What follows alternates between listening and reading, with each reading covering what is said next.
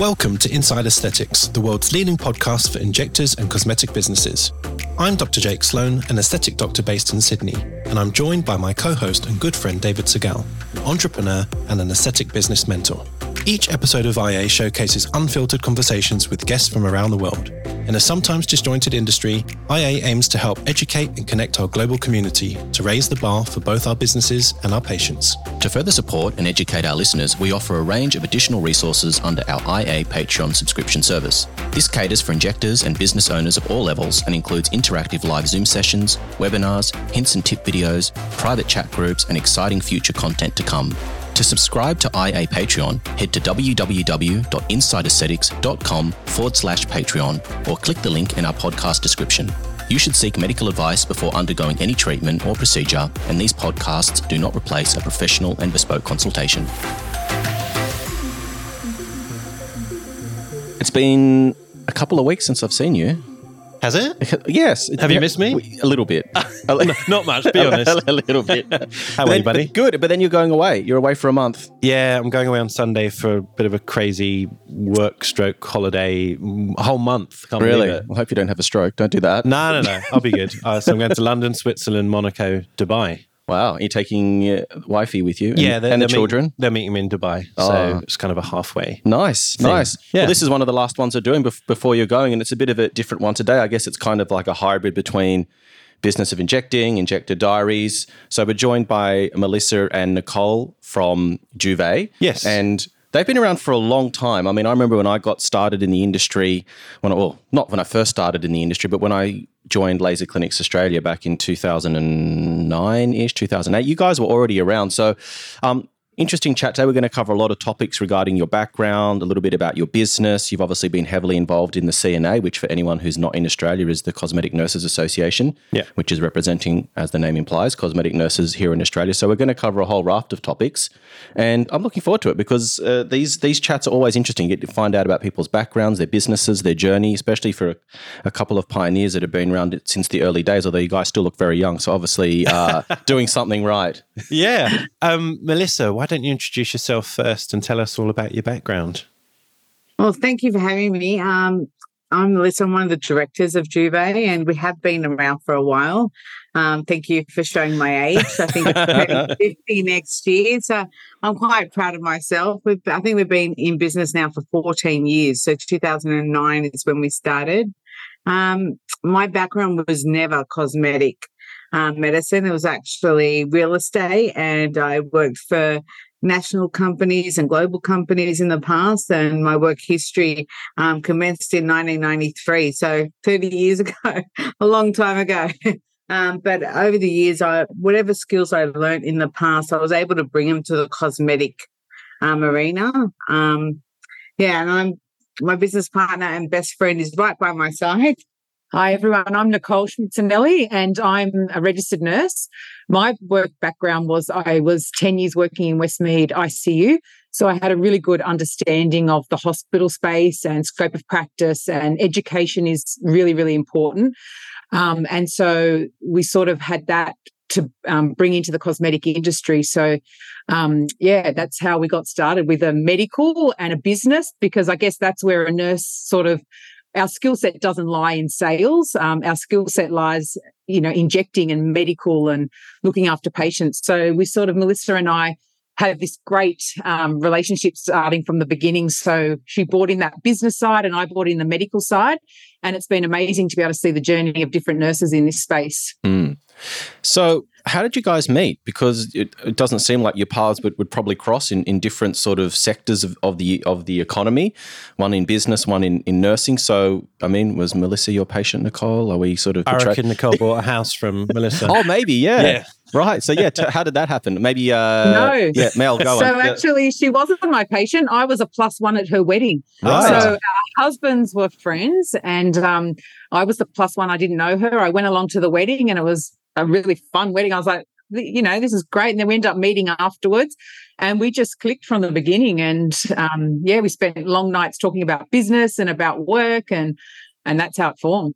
I think in um, 2005, we both became mums. And as all mums do, oh, let's find a job we can do where we can spend more time with the children. Let's start our own business. Well, that was crazy thought, wasn't it? yep. Never worked so hard in my life. So that's where the idea came up. We came up with the idea, let's start a business together. We started putting little um, thoughts together. We'd do a little business plan on all our different ideas. And I would just pick them apart and go, no, that's not going to work. It's not going to work. Then finally, 2009 is where we came up with the idea of um, the cosmetic um, injectable space. And Nicole. I actually had Botox and um, I loved it. Um, it was a great experience. And then, yeah, I brought it to Melissa going, this is a great opportunity. Um, she obviously crunched the numbers because she's the number girl. And she said, this works. And um, that's how Juvae was formed. I think it was how Nicole felt about the treatment, what it did to her, the empowerment of having the treatment. That's what she sold me. Look, I've just had my wrinkle. Back then, it was just one area you treated, yeah. never three. Okay. So she had just done her frown and she's like, this is amazing. I just loved it. And she did it in a local beauty clinic. Um, and she she brought the idea to me. And at that stage, we only knew about Botox. Yeah. If you could give us a flavour, particularly for our international listeners, of of how things ran at that time, sort of 2009, 2008, where, even when David got mm. in the industry, because you know the big chains had literally only just started, or maybe they weren't even there.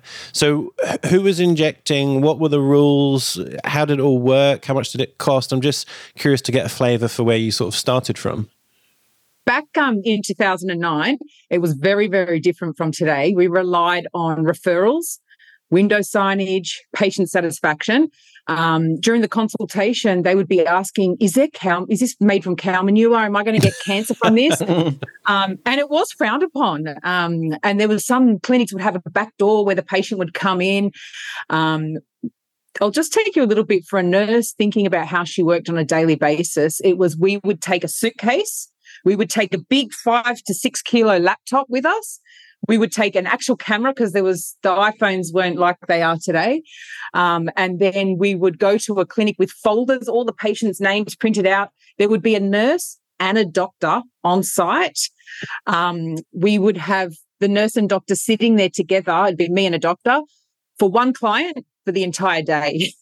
um, and we were charging $17 a unit back then. Mm. Um, and yeah, so it was it was very different to now. I used to travel two clinics a day, and I would do up to forty clinics in a month. I would travel from Penrith to Macarthur in one day, so it was pretty full on. Um, yeah, there was no Kardashians back then.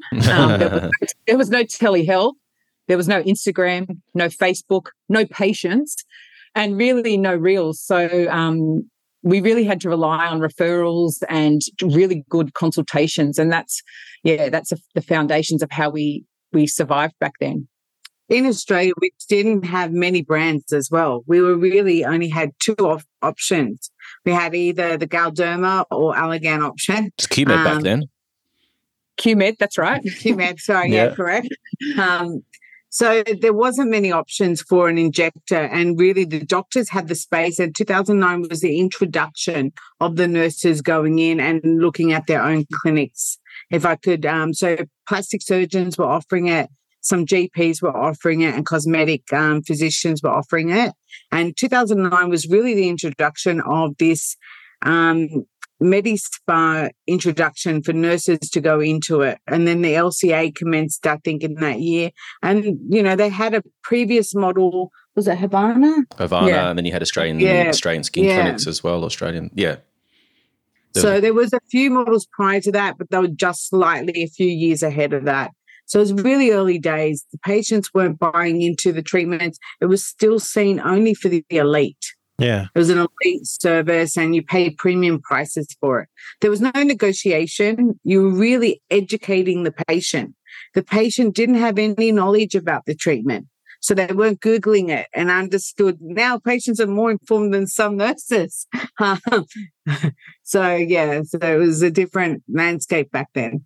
And if I can ask David, actually, because yeah. you, you entered the, the mm. industry basically at the same time, what yeah. was your feel of, of, of how it all worked? And, and presumably you were employing nurses and doctors at the same time? Well, my first sort of introduction to the industry was before LCA was at Cosmos. So I started at Cosmos back in 2006, 2007, something like that. And so the chain clinics had sort of own. I think they were even a few years before we're discussing now. So again, as as uh, Melissa and Nicole have alluded to, very exclusive, very high prices, very narrow range of treatments. When you look at the skill level then compared to now, it's quite frightening. What we did back then, what we didn't know, the whole concept of vascular occlusions didn't exist. I don't know whether Hyalase was used. I don't think Hyalase was used back then. I don't think so. And people had you know, very uh, well, very sort of conservative views about mm. these treatments. So there was a lot of secrecy, a lot of cash in bags under under tables. Uh, wanting not, you know, wanting to come into places where they could get in discreetly and not be seen. There was a whole story. If my husband questions this, this is what it's for. I'm not here for that. I'm here for a skin treatment or I'm here for laser hair removal there, it was it was completely different. You know, you had reps driving around with product in their boot. It was you know being handed out like lolly. It was just, it was the wild west, to be honest with you. There was no rules. There was no fear. Well, the, the, reason why I ask, and, and maybe I'll uh, maybe come back to Melissa first, and then Nicole for the sort of the clinical side. But when I speak to people who are injecting in Australia back then, they often talk about the golden days, the golden age, where it seemed much simpler. Um, everyone got on. Even you know, you had Allergan only producing Botox. You had Galderma only producing basically one filler. It just seemed simpler and everything worked. And I don't know, people talk yeah. about it being happier. Yeah, we're re- refer- referencing Restylane product, by the way. Yes, yes, because Galderma is the company owns it now. QMed was the people, were the people that were distributing it in Australia. But yeah, so, yeah, so we're talking about Restylane. Yeah, sorry. Yeah, yeah. But um, what was your take on it from from then to now, Melissa? From a, I guess, a business was, angle. Yeah, it was very exclusive. Um, the real estate was owned by the um, the clinic owners, so they had the dominance um, back then. So the clinic owners were the ones that had the patients coming in. They had the referrals coming in through there. It was a little bit. Um, it was fun times. I will say it was fun times because you you didn't know what you didn't know. we didn't have Hyalase, as David said, and there was an ignorance to us. Um, we weren't as fearful about it. It was like very easy to practice this kind of medicine. From a patient's point of view, those that went on the journey, they were very loyal.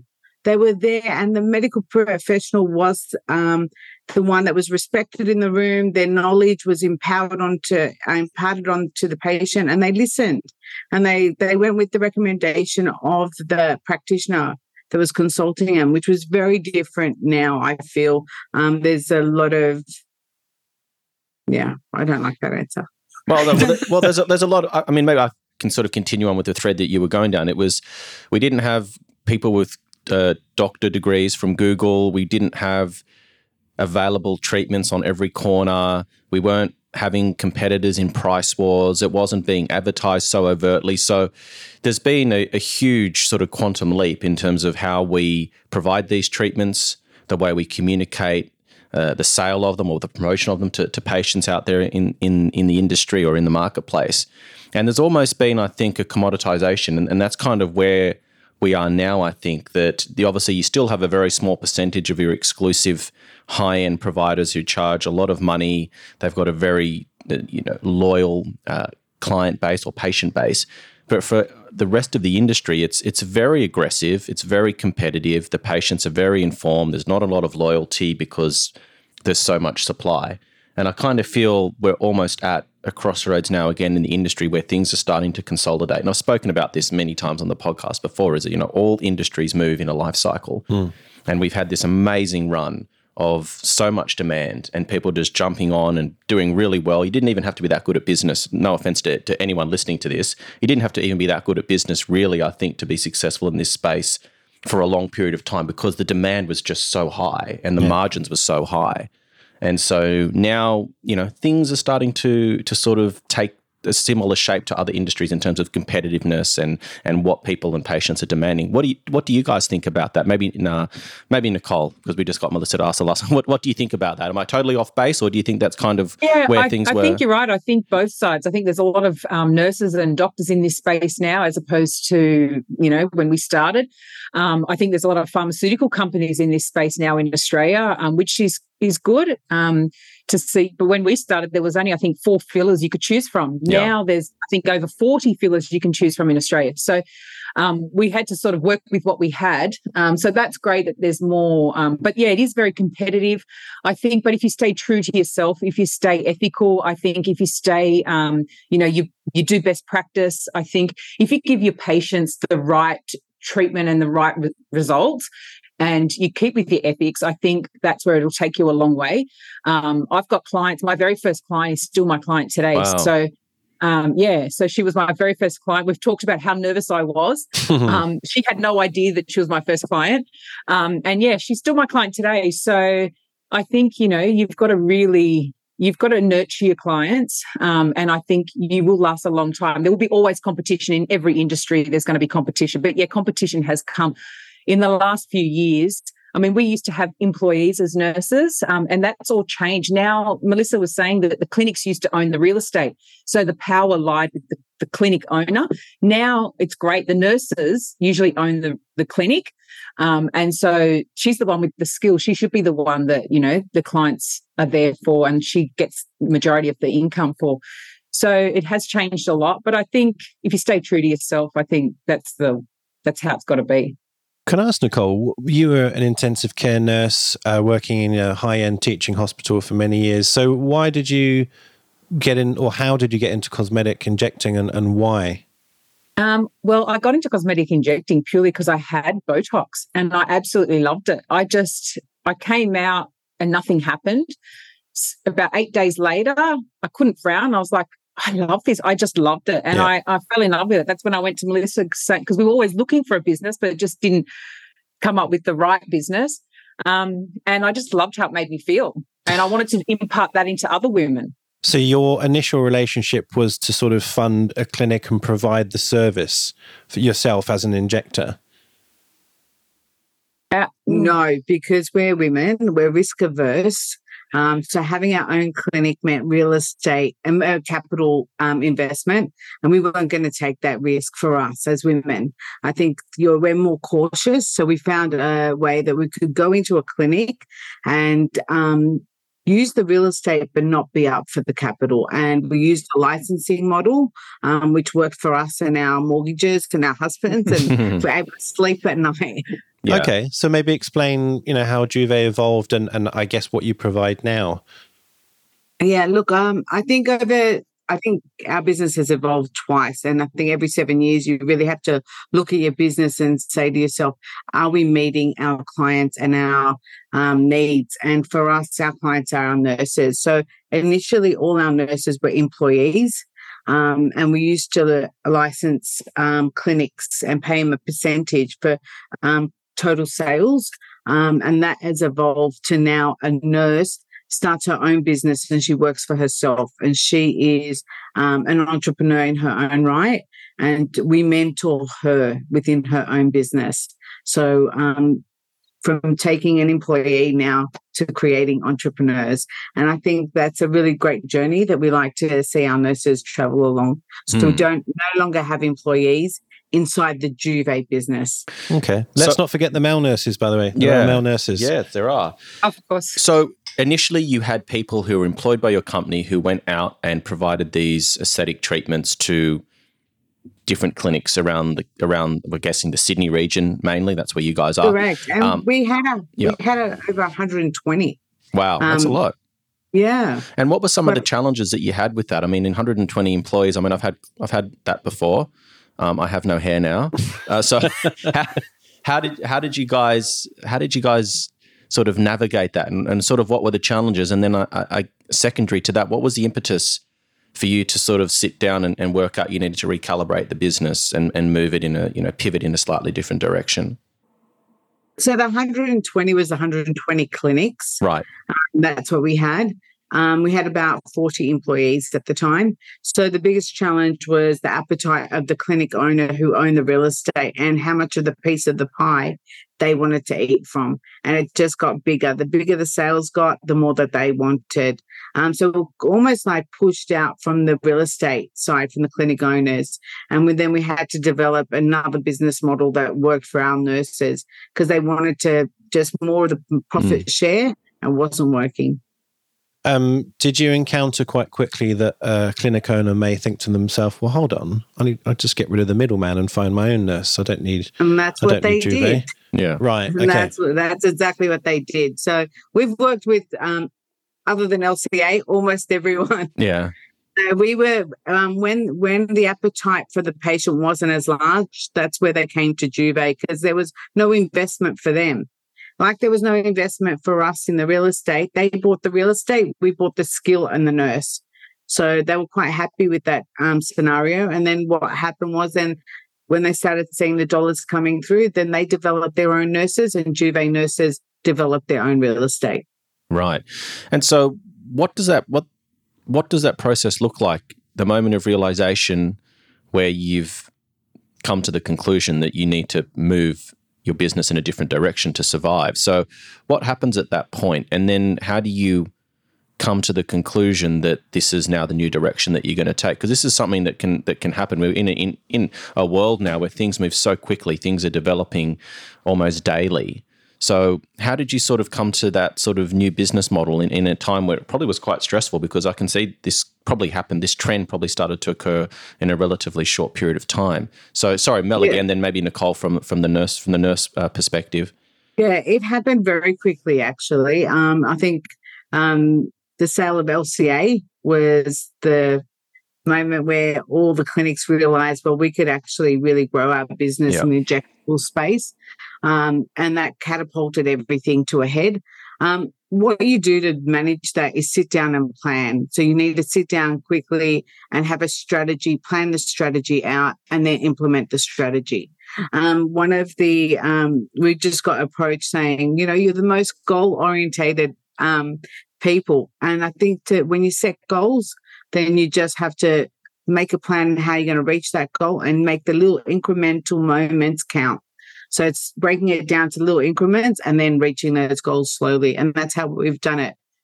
yeah Just to explain to listeners who may be international as well, who don't know Juvae, they don't understand the Australian um, way of doing things. So you're not just like a re- recruitment company for nurses. You actually provide training, product, prescribing services. So it's an all-encompassing service, I guess. Is that correct? Yeah, so we do the telehealth, we do the education for the nurses from beginning and then continually professionally develop developing them as they go. Um, we it's like a business in a box, I guess. So we give them all the tools um, to have a successful business. We've got the network. Um, we're like a family, so we've got all the support. They can ring us anytime when they have a question, which is, I guess, one of the most the things nurses want the most is to know that they're supported, know that if there is a problem, that they've got help right there to help them.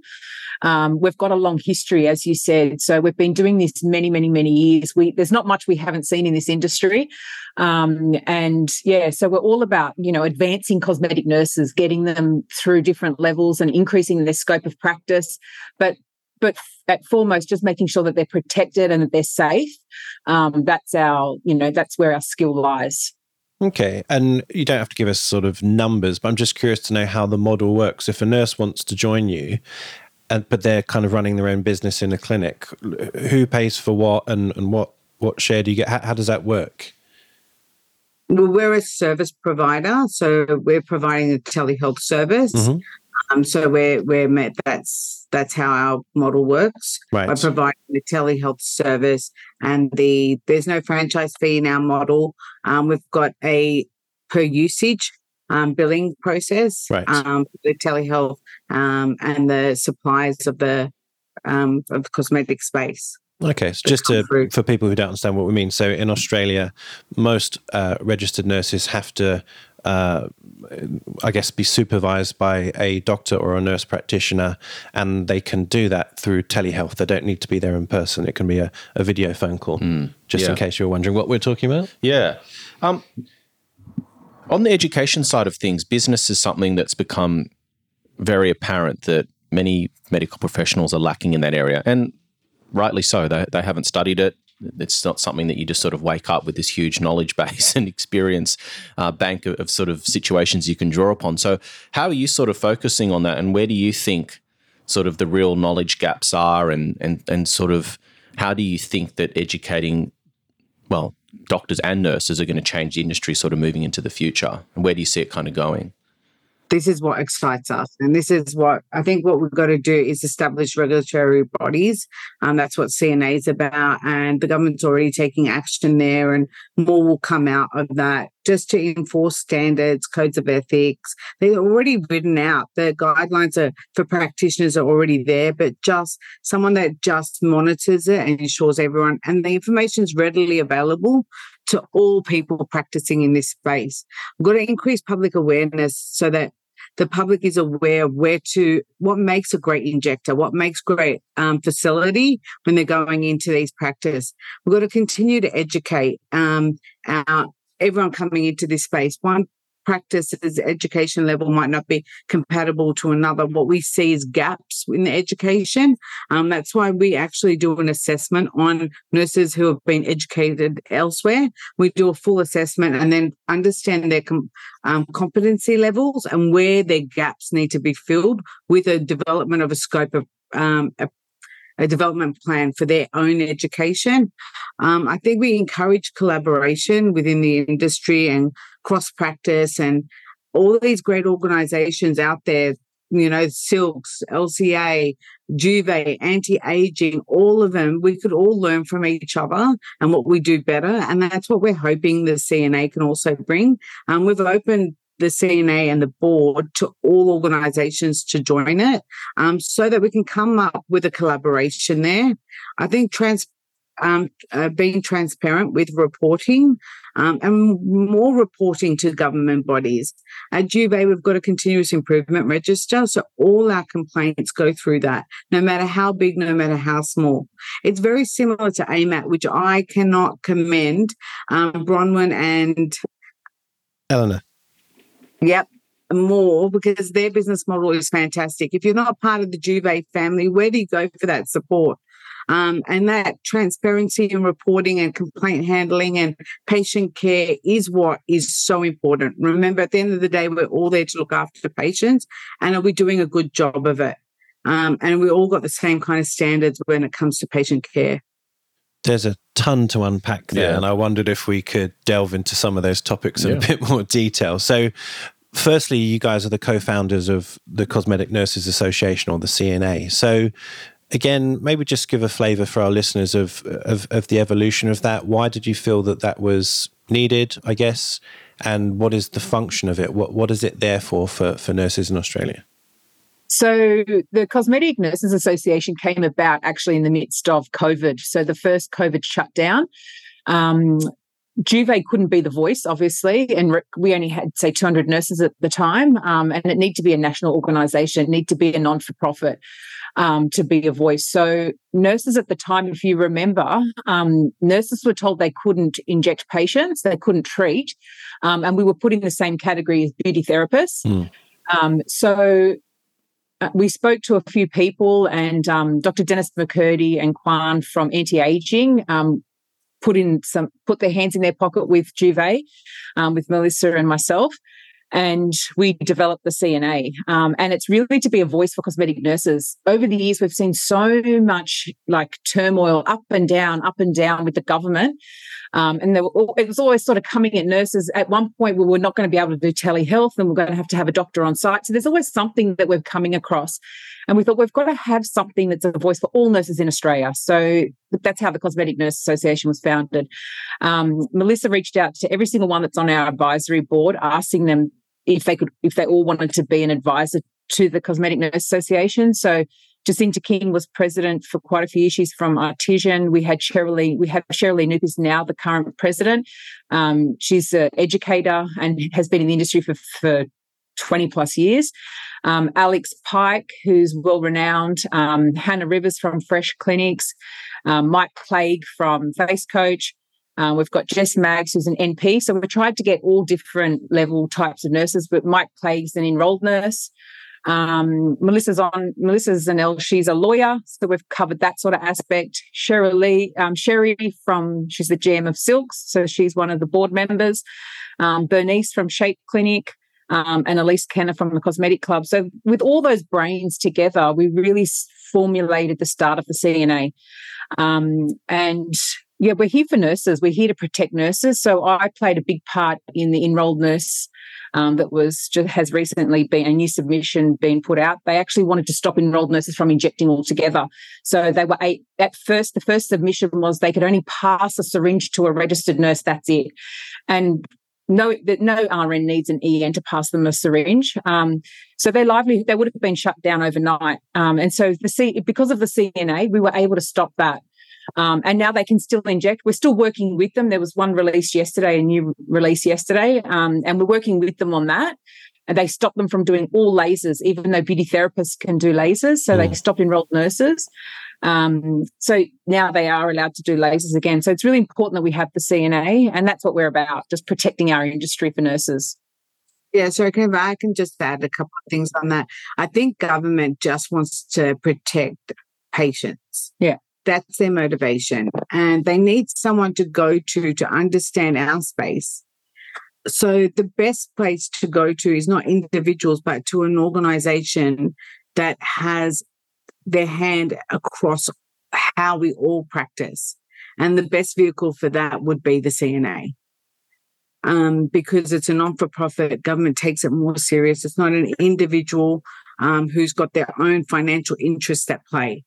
Um, and that's why it's done so well. But if we leave it for government to go to individuals to get consultation from, that's where we'll be led down. And that's why the ENs got in so much trouble because it was an individual's perception on ENs. Mm. That's why the CNA is so important for all nurses to get behind. And whether you're a nurse practitioner, a registered nurse, a cosmetic nurse, we're seeing plastic surgeons get behind it as cosmetic surgeons get behind it because nurses do have a right to get a voice yeah. in government. Yeah. I mean, the reality is, uh, and I don't know if you've got better figures than we have, but we think at least 80% mm. of injectors are nurses in Australia. Is that an approximate figure that you would agree with? That's the same figure we've heard. We've heard it's around 70 to 80%.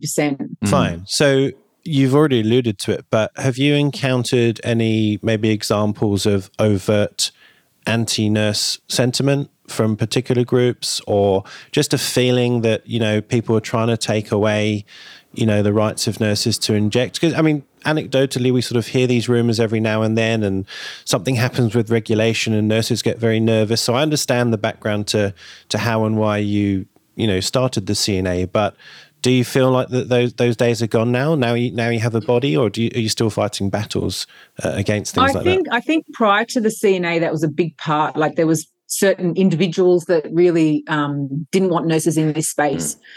Um, but I think, yeah, I think with the CNA forming, I think that has settled down. I think there's still individuals out there that want to try and maneuver the industry. Um, but I think, I, I, think having the CNA has really um, stopped it or reduced yeah. it significantly. Yeah. I mean, w- apart from uh, is that just pure financial motivation of these individuals? Like, I, I am trying to understand, you know, because we keep on. I mean, the, the argument always used is patient safety, patient safety, and we all want that. Obviously, we don't want our patients to be unsafe. So I, I've never quite understood the argument because no one has really given a good example barring that lady, that tragic case of um, what happened here in Sydney, that was actually treated by an international unregulated doctor. It wasn't even a nurse. Mm. So I've never found a good example of how these people have said nurses shouldn't be injecting the case isn't about that um, the safety of something happening wrong to someone. It's also patient satisfaction mm. and complaints coming through to the HCCC. And for your international um, listeners, that would be the governing body that complaints go to. Yeah. The patients would um, formally complain. In Tasmania, they recently had um, a change over there, and nurses came out and made a statement that now that the government got involved and they changed what is required for a practice and they've made it into a day day surgery kind of requirement um, nurses feel more comfortable and confident now that they've got more restrictions on them which was surprising. For some for, for some practices there weren't policies and procedures in place. And if you don't have those policies and procedures in place, that's where things go awry. Patients don't feel that they've been heard, listened to. If you have a complaint and it's not escalated correctly, and it's resolved, then the patient will go to the governing bodies, the HCCC, and make a formal complaint. Yeah. Um, and then when the government's reviewing these things, they go, there's a problem within this space because we're getting an influx of complaints. Unfortunately for the enrolled nurses, there was an enrolled nurse that um, was getting a lot of complaints. She was deregistered but continued on working. Mm-hmm. Um, and I believe that's one of the reasons why they had to look at enrolled nurses. And there was also, um, you know, an individual out there that wanted enrolled nurses to be looked at. So mm-hmm. unfortunately, that's how it came about. Um, slightly controversial question, potentially, um, but it comes from a good place. When you look at 80% of the cosmetic injections in Australia being undertaken by nurses, just by the figures alone, you would have to come to the conclusion that complications and complaints are going to be disproportionate in the nurse column.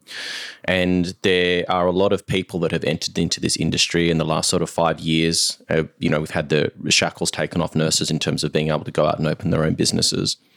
And I do wonder what you, what what the CNA's position is on how to actually even regulate your own sort of colleagues with, within the space because there are people out there that have maybe perhaps just scraped through nursing. They've done minimal hospital time. They've just done their mandatory uh, time in hospital during their training. And so they come out and you know, I'm sure there are some nurses out there that are highly skilled and they've gone through this pathway and they're really good at what they do. But if you just look at the, if you just look at it logically, if you haven't had that much experience, you haven't had much time, you know, bedside manner, communication with patients, identifying red flags, being in an emergency situation, you know, dealing with highly stressful stressful, uh, you know, clinic environments and so on. So how I, I, kind of I kind of think that if there is going to be a major complication, it's probably going to be a nurse. It's likely going to be someone that comes from down that from that pathway. What's the CNA What's the CNA's position on this, and how are you planning to combat this? Because unfortunately, when something bad happens, I mean, Jake just alluded to the case that wasn't even a nurse; it was an international doctor masquerading, mas- you know, masquerading as a doctor, and they weren't, and they still managed to somehow pin the blame or put the spotlight on nurses. So, what's your position on that, and and and sort of how's the CNA going to deal with that internally? Because you don't want all of the nurses being tarnished because one cowboy um, ruins it for everyone or potentially puts a spotlight on you. So, Nicole, do you want to sort of um, address so, it? Yeah. Yeah. Um, how the CNAs basically and Juvae as well, we would recommend nurses work in a hospital minimum of 12 months. Yeah. So that's a standard um, recommendation that we recommend you need to have that basic knowledge. You need to have, you know, just exactly all the points that you said, David. Um, you need to have that foundations, that strong foundations. Um, so we always recommend a minimum of 12 months. And then as far as clinical training then goes, we're all about, you know, working within your scope of practice, being, you know, having a good foundations training. So from my days in ICU, it was all about how you were trained. The, you know, in the beginning, the foundations of any sort of training, whether it be ICU, whether it be a cosmetic nurse, that initial training is really important to get a good understanding of the anatomy, of patient assessment, of consultation, um, of the actual injecting and taking its taking time to move through the different stages. So starting off, you know, with your anti-wrinkle and just doing a good sound training is really important fundamentally. Um, and that's basically where we sit. So it all starts with, you know, making sure mm. you've got hospital experience first. Um, and then a really good foundation training and obviously support. You need to always, even if you have your own business, you've got to follow the direction of the doctor. So making sure that you're always following, you, you're working within your scope and following the direction of the doctor is so important. Mm. What's your? Uh, I think uh, Melissa said it earlier. You have your own informal, sorry, your own formal training pathway within Juvae when you take on new nurses, and yeah. then they get plugged into your clinic network. So, what does that training look like? Because you even use the word competency, and we would love a framework where we could all agree, whether you're a nurse, doctor, plastic surgeon, dermatologist, dentist, that uh, dentist, of course, that you are competent to go and you know treat the public. So, what what does your training look like, and at what point do you release these people to say you are, you know, give them your holy blessing and say you're safe, as it were? Yeah. Well, firstly, um, I have a certificate um, for in training and assessment, and so does Melissa. Um, not that Melissa does the training, but we both have that understanding of what that's about. So, competency, passing exams, and doing all those fundamental things. So, that's our training is um, over 80 hours. It's actually CPD recognized from the College of Nursing. So, Um, it's 40 hours at home before they even come on site. So they do 40 hours at home learning um, online. Then they come in and they do four days, um, I think it's 32 hours in total injecting. So um, they see upper face toxins, lips, cheeks, marionettes, and chins, and they do quite a few patients. So mm-hmm. it's because obviously in our industry it's not about the theory it, the theory is a big component yeah. but the practical to be able to confidently and competently go out and treat a paying client um, that's got to yeah. be um, demonstrated unassisted yeah. Unassisted, can you identify the anatomy? Can you inject the dosage? Unassisted, can you? I mean, and I don't mean any disrespect, but when a nurse isn't even injected two patients and then she's out on her own, that's a difficult thing. And that's why we brought in, um, we have to assess a, pa- a nurse prior to coming into our group. Yeah. Just to ensure that her skill level's there. Because yeah. ultimately the responsibility when she uses that medication lies with the doctor. Yeah. And if we're taking on that nurse and we're saying she's part of our family, she's part of our team, um, we've got to know that she meets those requirements. Mm. No, hats off to you guys. I think where, that's great. That's where CNA lies yeah, too. Yeah. And all our advisory, I mean, Cheryl Lee will be like, yes, you tell them, Melissa. uh, and, and that's just our foundations training. So then with Juvae, we said we put them on, each nurse is on their own professional development plan. So then every month we have opportunities where they can come in for further development, further training, further upskilling. But there's a progression. So we have a progression. Um, you can't come in after six months and only injecting, say, 50 clients, start learning temples. That's on like the two year of doing, you know, numerous clients and, you know, being very confident in your in, in basic sort of medical treatments before we progress them on. So there is a progression in cosmetic medicine and we want to always protect our nurses. So I know they might want to learn tear troughs, they might want to learn temples, but we, we, we need to take it, you know. Mm. As- and we've seen some people leave us for that. This is self regulated, right? These are our own rules that we put on ourselves. No yeah. one's regulating us to do them. But that's where risk, we're eliminating mm. the risk there yeah. for ourselves. And for us, we've never had one legal case. We've never had one deregistered nurse. And it's for those reasons. You know, they trust us to for us to guide them because of our experience, because of our history. Um, we, we sort of know where they should be. Yeah. Yeah. A question not only for nurses but for doctors, and you sort of mentioned the area temples, and so that's an area that's not treated all that frequently. There, are, we've got these weird and wonderful areas that potentially could be quite dangerous, and so I'm wondering, like, what's your position in terms of like ongoing assessment? So if you've been trained on temples, and then you don't do one for 12 months or two years, and then you do it again, I would say you're almost a beginner. Mm. You should be doing it supervised. So how do you sort of think about how we might further improve the safety around those areas that don't often get treated. And it might be a long time between going down that path and to make sure that you're still, well, you could still call it within your scope of practice. So with this one, it is it's hard because the scope of practice, once you're deemed competent in an mm. area and you've been trained in it, it's hard to then regulate how many times has that you know nurse done that, um, and it's up to her scope of practice. But what we always say we've always got the door open for training. So come back in and have training. They, they, they, all our nurses know that they can reach out to us at any time and book in for training. Um, and, and we're all about training. So yeah, it's a hard one to mm. answer, but I think, you know, we've got to always make sure our nurses know that if you feel, if you don't feel competent, don't do the area yeah. and just come and get further training. Two things we do probably. Number one is we do have some things that are required annually to revisit. You know, um, we're doing vascular occlusion adverse events annually. We also have part of the continuous improvement register. I'm going to go back to that because I just love that whole process. It kind of catches problems before they become major problems. Um, that becomes if we have a complaint, we have something that is not optimal results, that person comes in for re education. So they get highlighted part of that register that we had a patient complain, they haven't had great results. Is this the second complaint regarding this? Let's get them back in and re educate them in that area.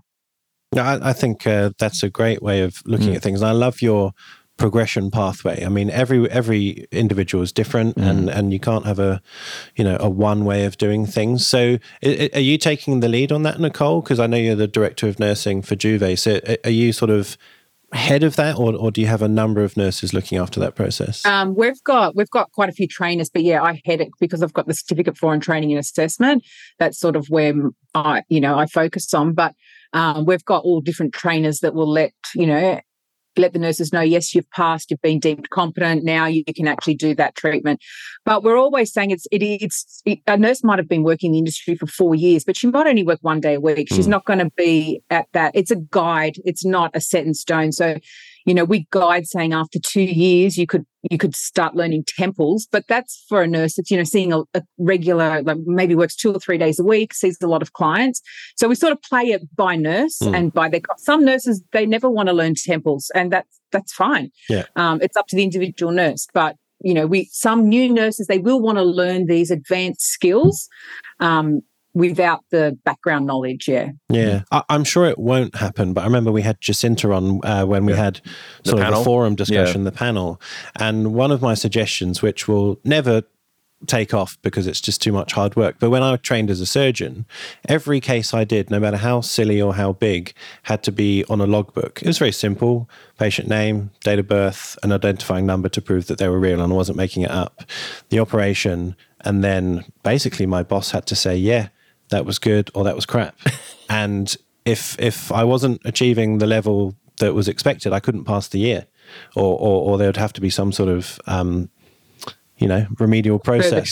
Yeah, and so I'm not saying it will happen, but let's say you identified, oh, you've only done one temple this year. Maybe we need to re- revisit that. It would be more objective than subjective in terms of scrutinizing competency, but it's in the too hard basket. Mm. I just don't think people, you know, we've all got busy days, busy, you know, 15 patients a day, whatever. It's just another level of complexity that I doubt people would have the appetite for, but mm. it would mm. be one solution. Yeah. Anyway.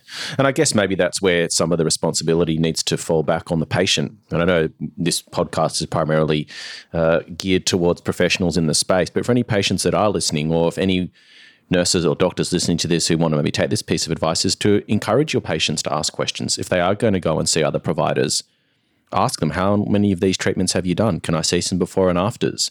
How many do you do per year? How many complications have you had? I mean, there's also a responsibility on the patient, I think, to take this seriously, to not maybe go to the first provider that they see, to go armed with some questions. It's not all about just knowing, oh, how many mils should go in my lip or mm. I want mm. this many units here. That's great. I mean, if you want to educate yourself on that, great. But, you know, part of your due diligence process is taking some responsibility for your own health and asking these questions because yeah. any competent provider should be able to answer them confidently. Um, and make you feel safe in their hands and that they've got they're the person for the job. What do you think, Jake? Yeah, yeah and actually going back yeah. to what Melissa said right at the start, I think you said you've got quite a um, a formal reporting pathway for you know complications and things, and that's great. Um, I don't know how it works in practice, but you know, if injectors aren't obliged to to to talk about um, complications or issues, or even just side effects that are unusual, um, then these people never get flagged. Mm. You know, if you have an unusual complication rate and you keep on having problems, you know, internally you guys might recognize it and say, "Hey, there's a real problem here. We need to do something about it." But the issue is that if you're not part of Juvae or, or, or someone like that, you can just go under the radar. Mm. So that's the problem. But I, I, love what you guys are doing. It sounds great. Yeah. I mean, what do, what do you think mm. about the patient sort of, you know, being part of that process? I mean, what, I mean, you're, I mean, you're, yeah, you do this every day. I mean, yeah, patients. Look, I, I think it's great that patients they, they not challenge their injector, but yeah, it's it's sensible questions to ask, mm. just like you'd ask a surgeon if they're going to do your knee or yeah. whatever. But at the end of the day, um, that injector can lie, can't they? they yeah. there's no there's no check. There's no there's no um there's no way of regulating that. Yeah. But sure, if you're an ethical injector, you should probably put your hands up and say, actually, I don't do noses. Sorry, you have to go and see someone else. That, yeah. I mean, noses is a good example. Many people don't do noses, but yeah. there are some grey areas where, yeah, you know, sometimes injectors feel like they have to for yeah. whatever reason. I don't know why, but yeah. they do. Um, this wasn't a planned question, um, but vascular occlusions, ultrasound. That's something that's become quite popular. We've spoken about it ad nauseum almost on the podcast. Where you know Jake and I are very pro anything that's going to make patients safer and safer and make the life easier for injectors to actually see what they're doing and have you know the ability to deal with something quickly and appropriately. So the ultrasound to us seems like a great sort of step forward. Hopefully, it's going to get better. What's your position on that, um, both from the CNA and, and a Juvae perspective, and as a part of your education process? Um, yeah, definitely. I think once they have a formal training, because obviously nurses, it's not within their scope of practice, yeah. a cosmetic nurse to know how to use an ultrasound. Um, but definitely, we've reached out to a, a, company that does ultrasound and said, Do you have a training that's available so that you could actually train our nurses in the use of this? But in the interim, um, until our nurses are trained in ultrasound competently, then we would refer them on to a doctor or, you know, someone that is trained in mm-hmm. this area if we did have a vascular perfusion that did need ultrasound. Yeah. Fair enough. I wondered if you could give us a bit of a flavour of the background to your negotiations with AHPRA and, and, and some of the regulatory bodies, because of course you guys are at the, the, the sharp end of you know those discussions, and I'm just worried. I'm curious to know who the stakeholders are. Who do you have to speak to? How many people are involved? And you know what goes on in the background before these new guidelines are, are published, and how long does it take as well? Right now there is one that is going on. Um, there's lots of stakeholders involved in it. I am not allowed to discuss it, okay. obviously. Uh, so unfortunately, I can't discuss that. But um, there's several. They try and bring in all stakeholders that are across it. You'd be registered when we when CNA came about. We registered ourselves with all the governing bodies. But you can imagine, um, New South Wales is the biggest um, employer in Australia. Did you know that? So sometimes if you register something, you've got to make sure that you follow all the right pathways to get registered as a proper stakeholder because mm-hmm. one department might not be speaking to the other department. Right. Um, but look, uh, the processes can take anywhere from two years. Um, the one I'm working on right now is six months. And sometimes what you find, and this is Juvae now speaking, we would find at the 11th hour they're actually in consultation. Sometimes we've missed the deadlines because it's not easy to access this information when they're going to consultation. And then when they publish, they just publish, they don't send you an email saying, now we've changed it. Everyone kind of hears through the grapevine, which I think could be improved. So, so is the way it works? So you, as the CNA, would you know meet someone, have a discussion, put forward your own um, nursing concerns or requirements or, or, whatever it may be, and then they will privately speak to I don't know a cosmetic physicians association and a plastics association. So you don't all get around the table together. No, you all get around on the table together. Oh, you do? Okay, I'd love to be on fly yes. on the wall of that.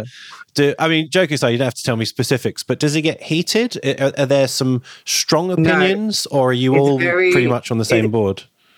It's very respectful. Everyone just gives their position that uh, for their interests, who they represent. Yeah. So they give their interest, and the governing the government governing body um, just takes all that information and behind closed doors they make their decisions. Okay.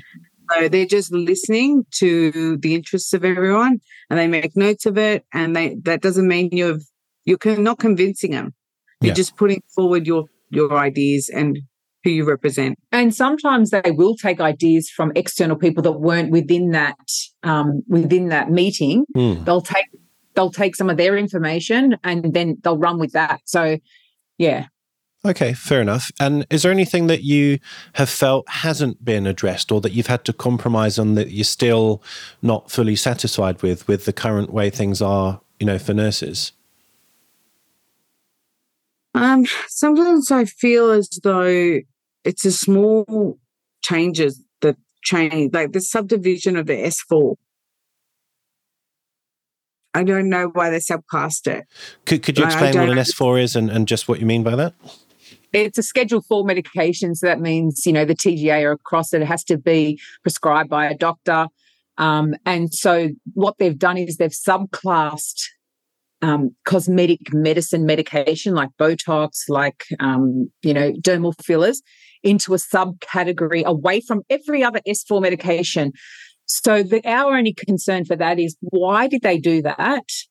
And because once they've subclassed it, what are they going to do in the future? Are they going to now make regulations or rules around just this subclass S4 medication, which is you know, your anti-wrinkle and your dermal fillers, as opposed to all the other medications. So, you know, an R, well, I don't know, maybe an EN cannot now administer these medications, but they can still administer these medications in mm. a hospital. Um, so that's just some things that they change can affect other things down the track. So that's why we've always sort of, you know, got to be on top of what they're changing and why are they changing it. So is this something that you're potentially able to get reversed or to get it done in a separate way? Once, once, the, once the law's made in it, it's it's very very hard to then change. That's that's now in New South Wales, and that happened two years ago. Well, I'm actually wondering, you know, because I don't know the detail to it, whether it's actually to help distinct you know for example we call these things scripts and prescriptions but really it's not a formal prescription. There's no pharmacist involved. There's no dispensing of a drug. It's not a prescription in the traditional sense that you know like when you go to your gp and you get your antibiotic prescription. it's like a treatment order isn't it? Uh, yeah it's an yeah. authority to treat. Yeah. Yeah. And, and so i wonder order. whether grouping them slightly away from you know your more traditional s4s is a way of in the future making that classification a bit different. I don't know. I'm just sort of guessing here. Thinking you're giving the government too much credit. I, I, said that. No, you guys didn't say that. I said that. That's fine. well, I mean, if you think about it logically, if, if they are S4 drugs, where is the script and why aren't we going to the pharmacy? It, yeah. it is different. And yet we've always just used this word script. Uh, I don't know. What are your thoughts on that, Nicole? I've, I've, no one's ever fully explained that um, to me.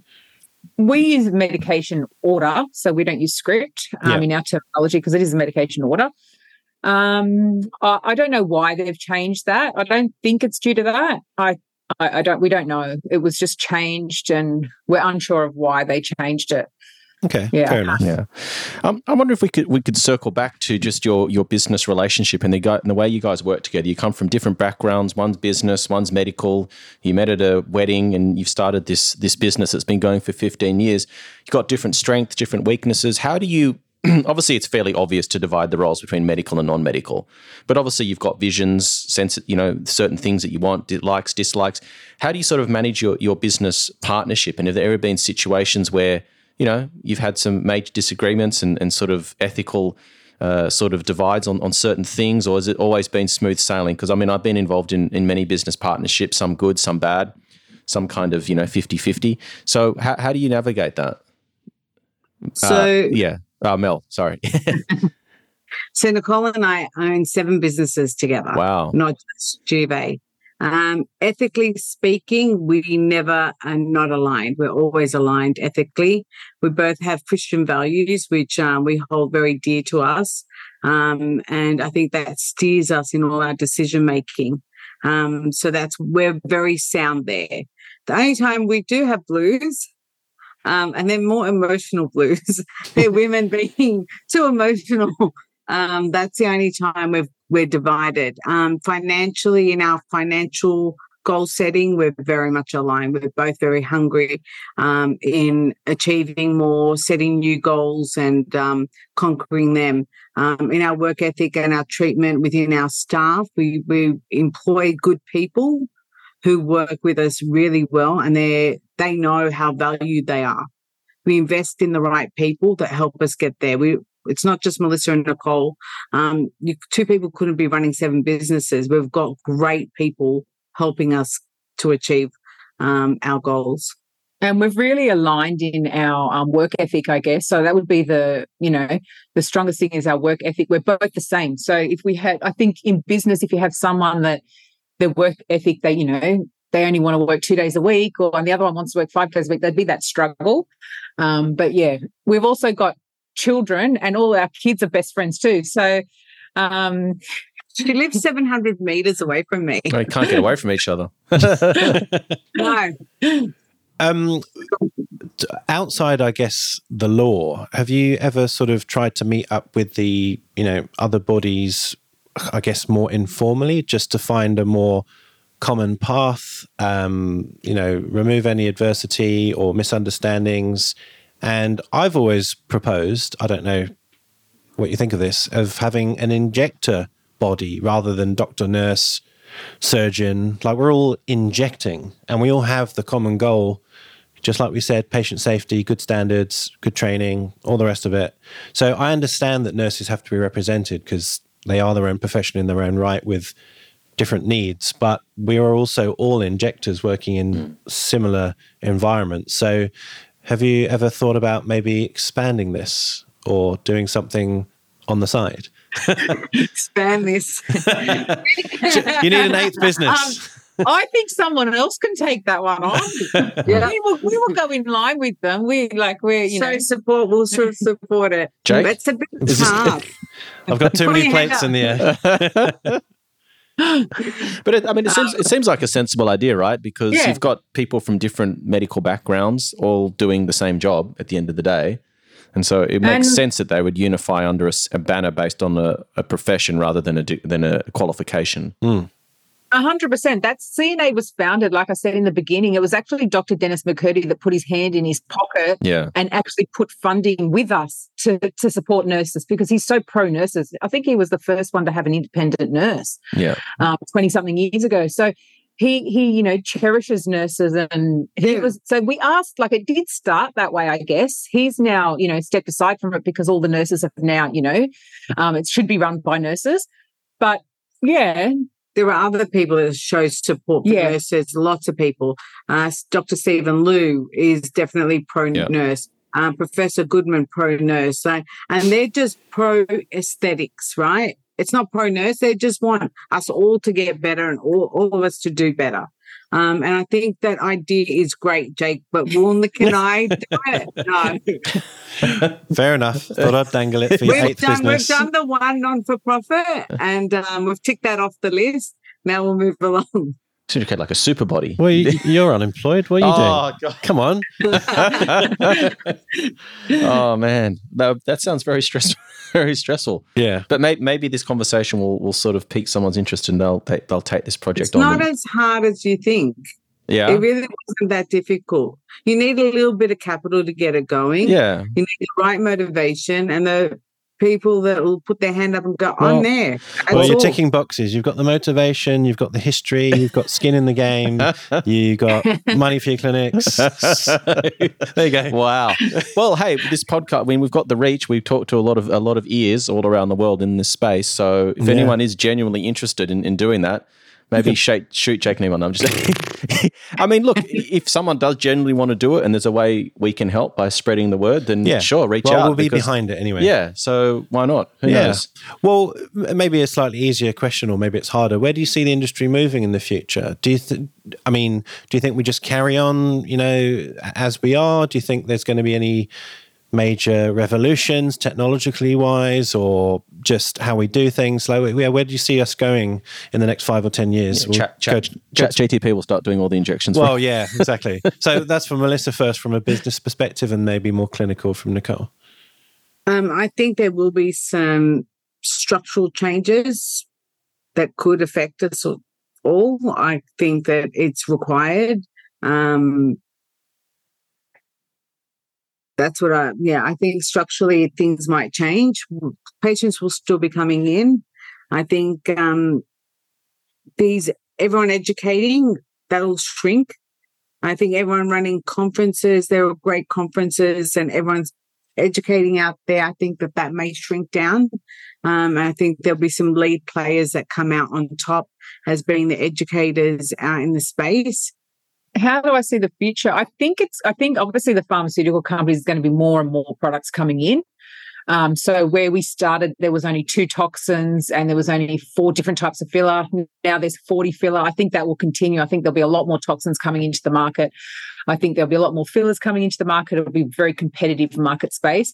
And obviously a lot more nurses and a lot more doctors coming into this space. Um, so yeah, it's really important, I think, just to ensure that you're trained really well I think it's in, important to look after your patients. Mm. Um, yeah, that's where yeah. I see the industry going. The reason why I can't answer is because me and Nick are not on the same page with it. Where right. we see the future. I want to shrink it. That's personally where I want to do. I want to shrink my market. Yeah. I, are you essentially saying there's potentially too many clinics in in, in a in a sentence? And then I've got a hearing impediment. Oh, sorry. I was going to say, do, do you think that there are too many clinics currently, and the way we're going economically, uh, etc., there's just going to have to be a bit of a correction of the market with supply and demand, effectively. That's that's what I'm saying, and I think this economy right now pushes us to. Um, I don't want to say the reason Juvae really does think of itself as family. If it's a nurse joins us, I don't want her to waste her money to make an investment and to open up a clinic and then it goes bankrupt. Yeah, yeah. Um, so yeah, I'm definitely saying that. Yeah, well, it's the law of the, it's the law of the jungle. I mean, that's that's natural selection in, in a business form. I mean, we've existed in great economic conditions and an industry that's just going nuts year on year. So eventually, that I mean, that that can't last forever. Nothing stays the same, and so I think this is a natural progression. Is that patients are becoming more demanding. Mm. They know what they want. Their expectations are higher, and I think that they'll be more discerning and I think there will be I think there will be a shrinkage of the market initially and then maybe it'll rebuild as the quality improves because only the strongest will survive and then from there it will continue to grow that's kind of where I think so my yeah. understanding is that you guys um, have a smaller um, nurse uh, database compared to some of your I'm not hmm. going to call it competitors, but other services offer, offering similar things. And I think what you're saying is that you don't want to have thousands of nurses on your books because you don't think that's sustainable in the longer term. Is that sort of a, a fair conclusion? Pretty much. So we do, basically we don't want to be just be training, training, training new nurses that are not going to be successful. Yeah. So we sort of yeah we don't want to take their money for them not to be successful so if they're not going to make it yeah uh, we would rather you know not have them a juvae nurse um, than have hundreds and hundreds and hundreds of nurses that are not successful because the inquiry's there the inquiry is there all the time. We've actually put more restrictions on how to, to onboard nurses because they're coming in their droves. Yes. Um, you've got them at school now um, year 11, year 12, ringing up Juvae head office. What electives am I going to take mm. to get into cosmetic medicine? And what's the quickest pathway yeah. to get there? Can I do it through an EN? And it's no, our best practice would be to go become a registered nurse. You've got to go work into, but then other um, organizations are giving a different answer, you see. Yeah. And um, one, uh, someone I know works at the university is doing nursing, and they said that 80% of their class wants to do cosmetic medicine. So 80% of the nurses doing the studying wanted to become cosmetic. They're doing registered nurse to become a cosmetic nurse. Yeah. So yeah. What what what do you think that says about our industry? That people aren't aspiring to just be a a medical nurse. They want well, to you yeah, you can go to Instagram and ask them that question because what are we as a society when everything is all about appearance and the reels and so forth? Yeah. Health has become what I look like. That is defined as health. Yeah. yeah. Um, so that that's an interesting question right there. So is it are we putting the people in the right place? We could be. That possibly could be where health is because you're feeling good about yourself and not sure how to answer that. yeah, well, I, I, think particularly for nurses, I mean, I, I, think the amount of study they have to do, and then you know what options they have available traditionally to them other than cosmetic. You know, work, you can work in private hospitals. You might work where you know you might take that nursing degree and do something that's not exactly nursing, but you've got it there as a, as a sort of a structural backbone to to your resume and your skill set. But I mean, going and doing cosmetic nursing is a much nicer lifestyle. You get paid more money. You're not doing night shifts. You're not changing bedpans and catheters and cleaning up vomit and all that kind of stuff, which is a lot of what goes on in nursing um, sort of day to day life. And I just think that people have now got an option. Yeah. And so I think that if people, if the, if the governments and the public hospitals want nurses to stay in their system, they need to treat them better. They need to pay them more. Yeah, I mean, that, that's just my wrong. opinion. I've yeah. made the career U turn yeah. and, and yeah. I have a happier life and, and I love what I do. But my worry is there's this brain drain where we won't have enough nurses and, and maybe even doctors eventually in the system. You know, we've gone through COVID, people are very unmotivated, unhappy, not well paid, like you said. And I wonder if there comes a point where it actually becomes like a real issue. Yeah. Um, if if you're saying eighty percent don't want to become a traditional nurse, then that is potentially quite worrying. Yeah. And I, th- I think I'm right in saying I don't know if it was just New South Wales or, or Australia wide that the government sort of as a result of that did say that oh we'll, we'll pay for your training now, whereas traditionally you know it was more self funded. Yeah. And I thought, okay, but what about the loophole at the end when they still go into cosmetic? Yeah. So the government will no, effectively Right, sorry, carry I, on. I think that they they lock them into a five year. You've got to then work in a government hospital for five years to sort of pay back your. Okay, well, that's sensible. I think there's a little clause in there. So yeah, David and J- uh, Jake, we do have our hands on that area as well because we actually do own a nursing agency. Wow. Ah. Okay. It's one of our businesses, and never the two shall meet. So Juvae and our nursing agency, they do not cross over in any way, shape, or form. Um, but yeah, nurses do want to leave. They're not. They don't want. They're not being appreciated. They're being abused, physically abused when they go to work. The culture in hospital has become a little bit toxic. Yeah, it's Yeah. So horrendous. you go into this medicine where it's happy and people are happy to see you and thank you and bring you flowers and you're getting financially rewarded. Yeah. It's true. It's a yeah. yeah. Yeah. It's time for your favorite question. What's your exit strategy? well, you guys need eight exit strategies.